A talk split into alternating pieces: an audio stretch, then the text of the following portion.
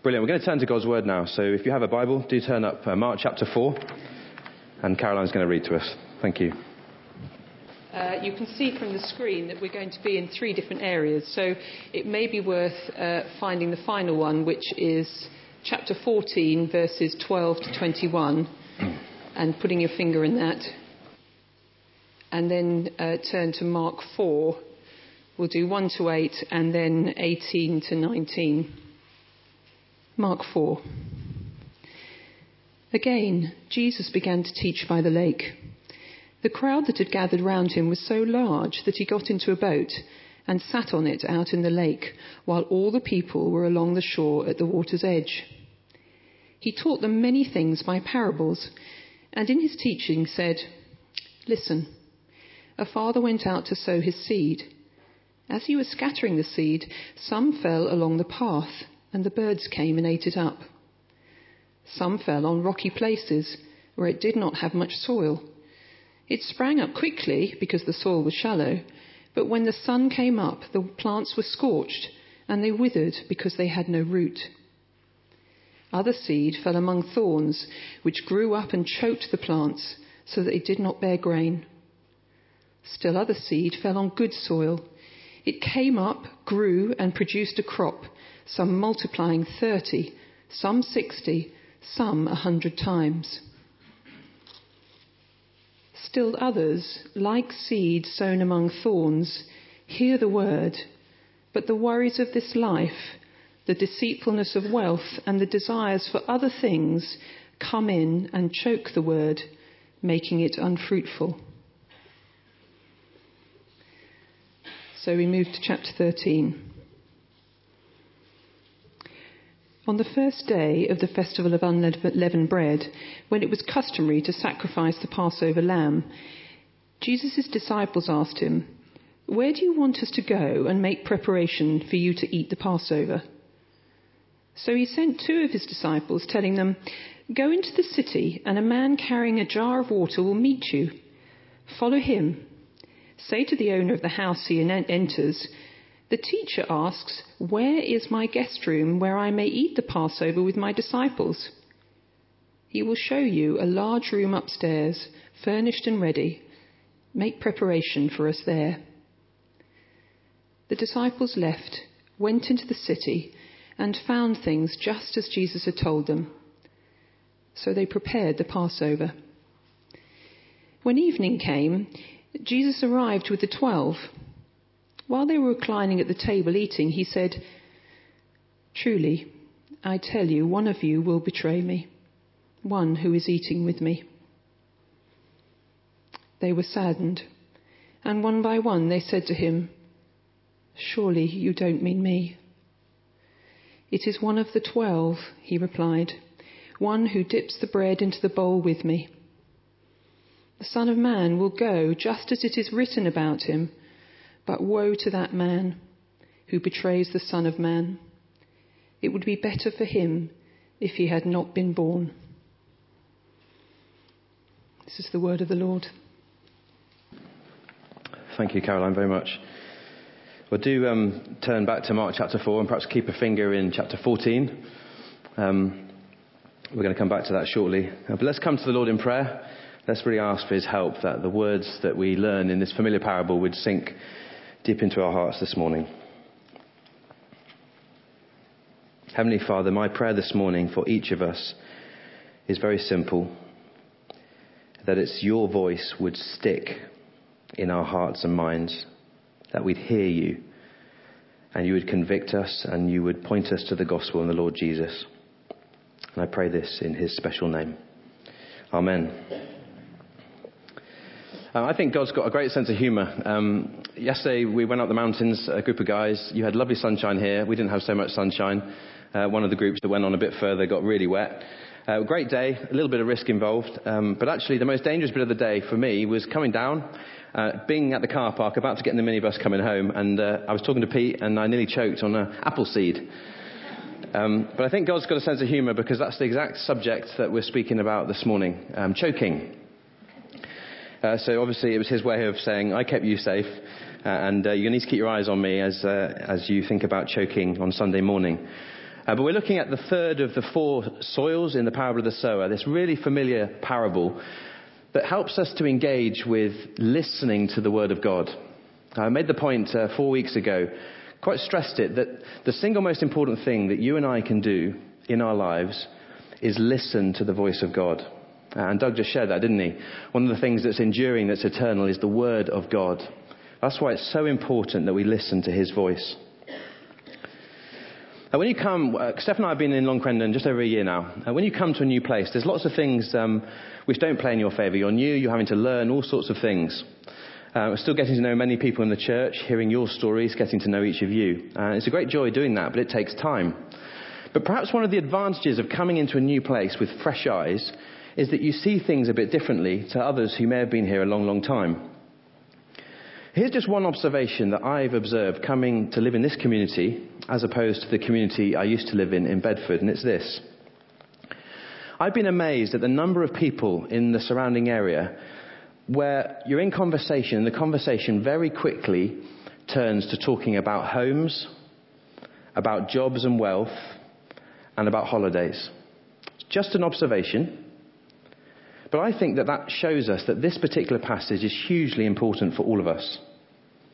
Because we easily forget the kind of amazing place that we live, the affluence we live amongst. And so easily we can forget because we become used to all that's around us. And I've just been amazed coming to a new environment that that's one of the major topics of conversation. I found myself caught out talking about these things more than I ever used to as well. Remember, have you, as we've looked at the parable, I don't know if you've noticed that there's the three soils. The seed that falls on the path, snatched away by the birds. The seed that falls on shallow soil, it springs up, but then it withers quickly under the sun. Today, the seed that falls amongst thorns, but it gets choked and it can't be fruitful. I don't know if you noticed, there's a progression there. The first week, the seed was there, but was snatched away straight away. Uh, really symbolic of the person who's indifferent towards God, hard-hearted, doesn't want to hear, doesn't want to know. Then last week when Neil was looking at the shallow soil, I don't know if you noticed in verse sixteen of chapter four, it's not something he particularly touched on, but it speaks about those who receive the word with joy. It's not that the seed doesn't grow in the shallow soil. Indeed, it grows very quickly. It springs up, but it doesn't have roots. And if you remember last week, he held up two different plants. One had a very long root, one had a very weak root. And he was illustrating the danger if we don't have deep roots in the word of God and in the person of Jesus. And this week the progression comes even further because, again, I suspect that this seed grew up. It was probably quite fruitful. But the seed wasn't able to be fruitful ultimately because it was choked. So there's a progression from not caring at all about the word of God, not listening to his voice, to caring but soon giving up, to this week probably loving God, being interested in what he has to say. I suspect that the uh, parable of Uh, the soil here where the seed is choked probably represents the person who even understands the word of God, even approves of it, people whose conscience says yes, but it never really changes anything. Can you just flick on? I don't think this is working today, so if you could just flick through. There we go, thanks. Perhaps you're a bit like Peter Pan, the, the little boy who never wanted to grow up. Often in our Christian lives, we never really grow up. And part of the reason could be that we get choked, a bit like the seed in this story. But the most significant thing, though all the soils are different, the seed that falls on the path, the seed that falls on the shallow soil, the seed this week that gets choked by thorns, one thing that cuts through all of them is that they're all unfruitful, which will be in stark contrast to next week when we look at the good soil that is fruitful. Thanks, Norman. Uh, you all will have um, comfort food. You'll know what your comfort food is. Uh, growing up, my comfort food was Marmite on toast, eggs and bacon. If I ever went on a mountain trip like you've just seen, I always had that cooked. If I played a rugby match uh, or it was my birthday, my mum would always cook it for me. Now, I want to tell you a story about when I first remember having my comfort food. Uh, we were sitting down, it was my birthday, I was six years old, I remember exactly where I was. And as I was eating my bacon, I remember turning a funny shade of white and I could not breathe at all. I was choking. And I remember going up to my mum. I was sitting here, my mum was here, and I tugged on her arm. I couldn't say anything. I really thought I was going to die.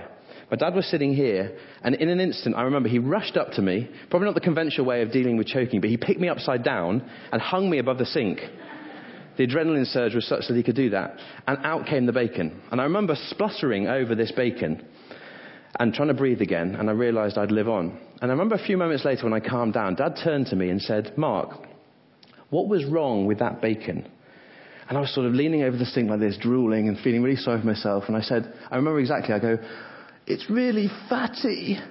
And he looked at me and goes, "No, Mark, that was four pieces." I hadn't cut the bacon. I just attempted to scoff four bits of back bacon into my mouth. No doubt I was choking. Well, that is the story we're looking at today. It's all about choking. And as you see on the screen, I want to look at this passage and just focus on verse nineteen, because the writer gives us, Jesus as he speaks, gives us three causes of us being choked. And it's really important we spend some time on each of them. So here's the first one. The worries of this life. Sure, each of us will have significant pressures in our life that cause us at different times to worry. It can be a kind of natural reaction. But as one person has said, worry is a bit like a rocking chair. It will keep you occupied, but it will get you nowhere. Here's two questions for you to reflect on. First one is this. How much time do you spend worrying? And how much of that worry actually materializes? Just have a think about that. And here's a second question. What is the opportunity cost of worrying? Or to put it another way, what do you miss out on or lose out on when you worry? Here are a few ideas for you. I had a conversation with someone in the church this week, and uh, they brought this to my attention. I think they're really, it's really true. One of the things that happens when we worry in life is we lose the joy in the moment. So often we're so concerned about what if, the future, things I can't control, that we just miss all these amazing things that God blesses us with now. I was just reflecting on that comment by the person in the church, and I think that's true in my life. One of the costs of worry is you lose out on joy now. Second one is, you lose out on the opportunity of trusting God in the moment. Trusting God's control. I don't know if you noticed, but a little later on, just after our parable of the sower, the end of chapter four, what is the story? That really familiar story we all learned when we were children. It's Jesus calming the storm. And Jesus is out on the boat on Galilee, the Lake Galilee. He's asleep. He's in complete control. And the disciples wake him because the waves are breaking over the boat. But they forget who's in the boat with them. The great irony of that story is that the safest place in the whole world is on that boat. But they say, "Teacher, don't you care if we drown?" And it's in that moment that their worry stops them trusting in his control. Joy in the moment, trusting God's control. Last one, worry stops you listening. Worry can stop you listening to the voice of God. You know what it's like when you wake up in the morning and the adrenaline kicks in and suddenly you rush into the day and all the worries start bombarding you, all the things you've got to do, all the things you failed to do yesterday. It can be like that because the world seems to ever be speeding up. The opportunities that presented before us are coming more and more. But so often worry can stop us from listening to the voice of God. And what it does is it ends up choking us.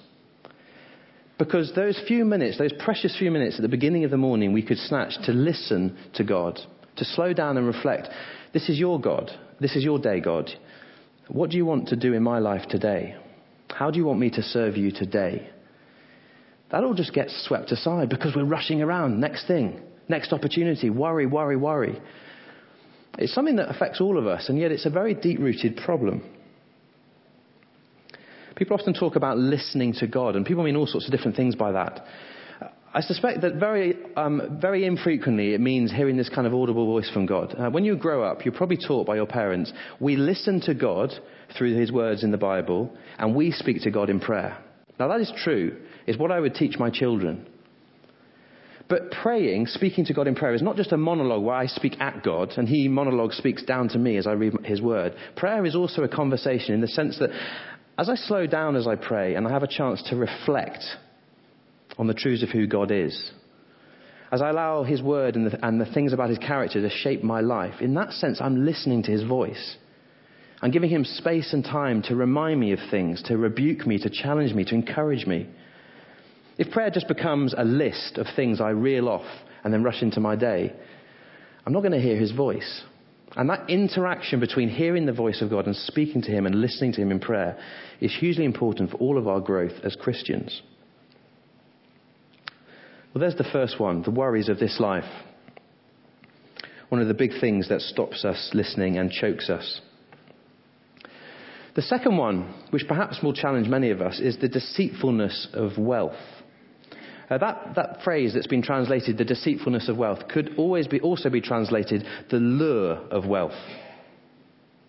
Uh, when Steph and I were on holiday in Norfolk, um, we went out to have fish and chips on um, a quayside one evening, and there were loads of children there crabbing. I don't know if you've ever been crabbing. It's something we did on holiday in Cornwall growing up every year. And the children are there, and they've got their string and their hook, and on the end of the hook is a bit of bacon or some old fish from the um, the fish shop, and they lure the fish or the bit of bacon into the water, and the crab latches on thinking it's got an early tea. But what it is, it's a lure, isn't it? It's trying to attract the crab onto the bait, and then slowly you pull the crab up and place it in your bucket. That's how crabbing works. Well, wealth can be quite deceptive, a bit like the little boys playing on the quayside who are deceiving the crabs, thinking that the crabs are actually going to have dinner, when actually the crabs were for dinner. Wealth can be very deceiving. Here's a few reasons why. One of the problems with wealth is it can give us a massive false sense of security. I made that observation at the beginning that one of the things I recognise in this community is that people often rely on their wealth. Why? Because wealth can buy, to a certain degree, control, can't it? I can pay for people to do things in my life, to arrange my life, to keep it nice and controlled. I can pay for people to help me. But if you notice on the screen there, Jesus tells a very important story in Luke chapter sixteen, where he teaches that money is probably the single biggest competitor with God for human affection. It's astonishing how much Jesus speaks about money. And there has to be a good reason for that. He says here, no one can serve two masters. Either you'll hate the one and love the other, or you'll be devoted to the one and despise the other. You cannot serve both God and money. Are you okay?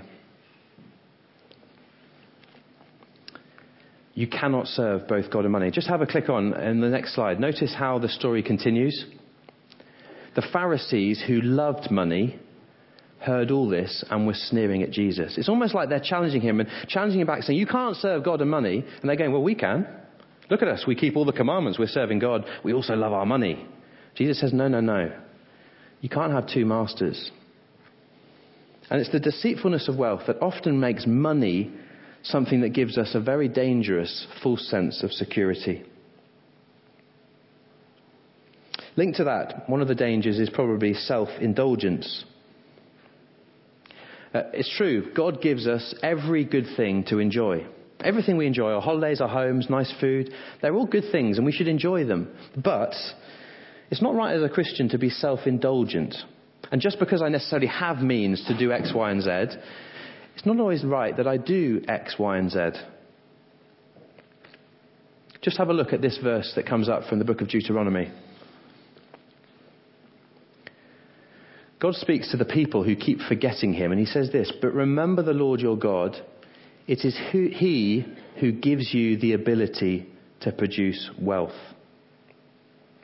Sometimes I meet people who their whole life for them has been about earning as much money so they can have a lovely retirement. Now, everyone has a choice about how you spend your life, how you spend your money. But the significant thing is, often people who have lived like that completely forget that God is the one who's blessed them with the ability to earn money, the stamina to work hard, the opportunities that have been presented before them. Because money is a God-given gift. And if you have loads of it or a little amount of it, it's still a gift. But it's a responsibility for all of us. How do I use the gift that God has given me? God is the one who gives us the ability to earn our money, which means every penny I earn is his. How can I use it to honour him? Sure, sometimes it will be to have a lovely holiday, have a lovely meal with friends, buy a new car. Of course it will be that. But sometimes it won't be that. And it's worth thinking for yourself, how do you use money? Because there's a real danger that the deceitfulness of wealth can end up choking us, You think about what money can do. You can buy a certain lifestyle with money, can't you? But then once you're at this lifestyle, what's got to happen? You've got to keep funding it. And as you reach this lifestyle, all that happens is you meet more people who've got a bit more than you, and you want to chase after them and them and them, and it never stops. Wealth is deceitful. That is why Jesus speaks about it. It's true, isn't it, that we're never actually satisfied. If anyone asks you um, how much money you have, you're probably going to say, well, a little bit more would be nice. But it wouldn't matter if you were a multi-millionaire or you had very little money. You would always say a little bit more would be very nice. You just flick on. I uh, read this book um, on the uh, coach up to um, Snowdonia on Friday. A really interesting book. I don't know if you've ever read it or come across it. Uh, not a Christian book at all, but this guy, I think, has a brilliant diagnosis of Western culture, of materialism. And he calls um, this problem affluenza, a bit like influenza, the flu that you and I can sometimes have. The money and materialism and wealth that we uh, have opportunity to earn, and many of us will enjoy, is eating us alive. I don't agree with the conclusions he makes in the book because they're completely godless. But the diagnosis of our culture, I think, is absolutely spot on. It's a fascinating book. And he says that we will never be satisfied. He also says this, and I thought this was very interesting. He said that money and how you spend it is probably the most revealing thing about you. Your money and how you spend it is probably the most revealing thing about you. And as Christians, one of the responsibilities we have is to use the wealth, however it might, however relative that is to you, but to use it to honour God and point people to Him. That's a great responsibility. It should be a great joy, but so often it's a great danger. And last little uh, thing to think about here under this deceitfulness of wealth. One of the dangers of wealth is it causes us to love the gift more than the giver. You know the story of the rich young man? This rich young man was very earnest. He came up to Jesus and go, "Good teacher, what must I do to inherit eternal life?" Well, here's a man who clearly listens to Jesus. He calls him a teacher. And here's an earnest man. He says, "What must I do? I want to be with you in heaven." But Jesus knows and diagnoses his heart and says, "But friend, there's one thing that you lack.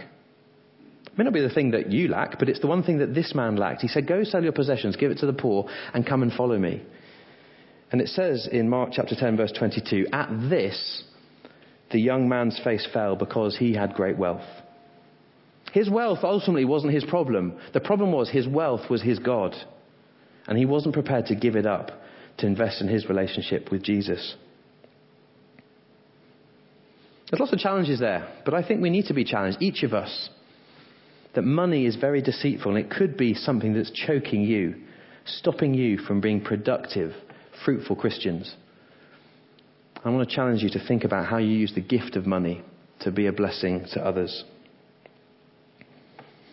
And the third thing, if you look back down to verse nineteen, this one is a little vaguer, it's not quite so precise, but Jesus says one of the other things that chokes us is the desire for other things. How many of you would say deep in your heart that your life feels very cluttered? Just busy. Uh, sometimes you can't even put your finger on it, but there's just stuff there all the time, isn't there? There's too much going on, too many responsibilities, too many balls to juggle. I think in some sense that conveys what Jesus means here, this desire for other things. As I said earlier, we are living in a culture where we probably have more opportunity than we've ever had. But what does opportunity bring? It often brings discontent, because I'm always looking for the next best thing. It often brings distraction, because I'm chasing after the next thing. The world and time is controlling me, rather than time being a gift that God has given me. But I want you to notice two words in verse nineteen I think are really powerful. Do you see it there? The worries of this life, the deceitfulness of wealth, the desire for other things come in. That's the significant thing I want you to think about. Worry is always out there, isn't it? It's always there. We've always got opportunity to worry. Wealth is always there in front of us.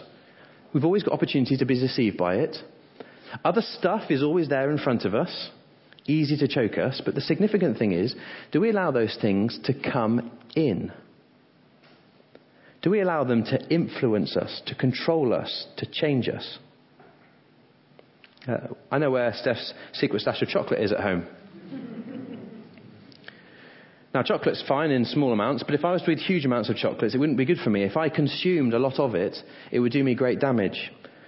It's not hugely dangerous being there. What's dangerous is when I take the chocolate in, when I consume it, kilo by kilo, and it gets worse and worse. Friends, you need to be aware, I need to be aware that worries, deceitfulness of wealth, other things are always there, but will we let them come in? Will we let them influence us? Will we let them control us? Because what happens when you eat too much, you end up choking. And when these other things come into our life and begin to shape us on the inside, we end up choking. And again, there was opportunity for seed to fall probably on reasonable soil. But what was it that choked the soil and stopped it being fruitful? It was the thorns. It was the thistles. And the seed did not bear any fruit.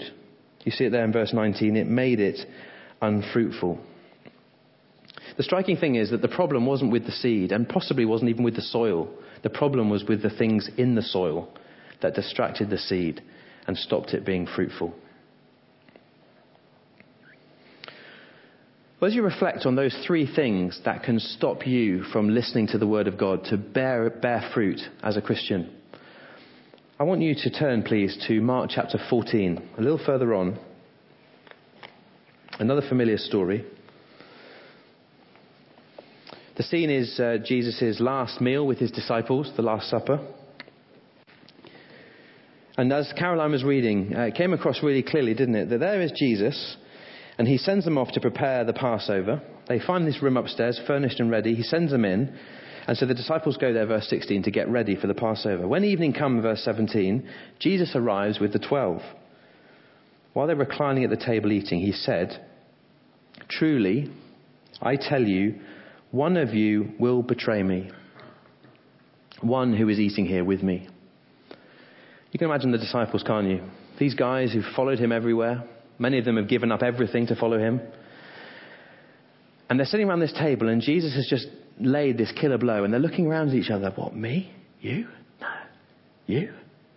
Surely not I. That's what they say. Surely not I. Remember I said in the very first week, these different soils, they're not there to say there are different ways of responding to Jesus. But if you're a Christian, you're going to be the good soil. Of course you are. These soils are here to ask you, how are you listening? What is choking you? What is stopping you from being fruitful as a follower of Jesus? And so just as the disciples say, surely not I, perhaps you and I are thinking in our hearts, surely not me. Surely I won't be choked. I won't be distracted. Surely I'll be one of those Christians who does bear fruit. We think about Judas. Perhaps he was choked by the worries of this life.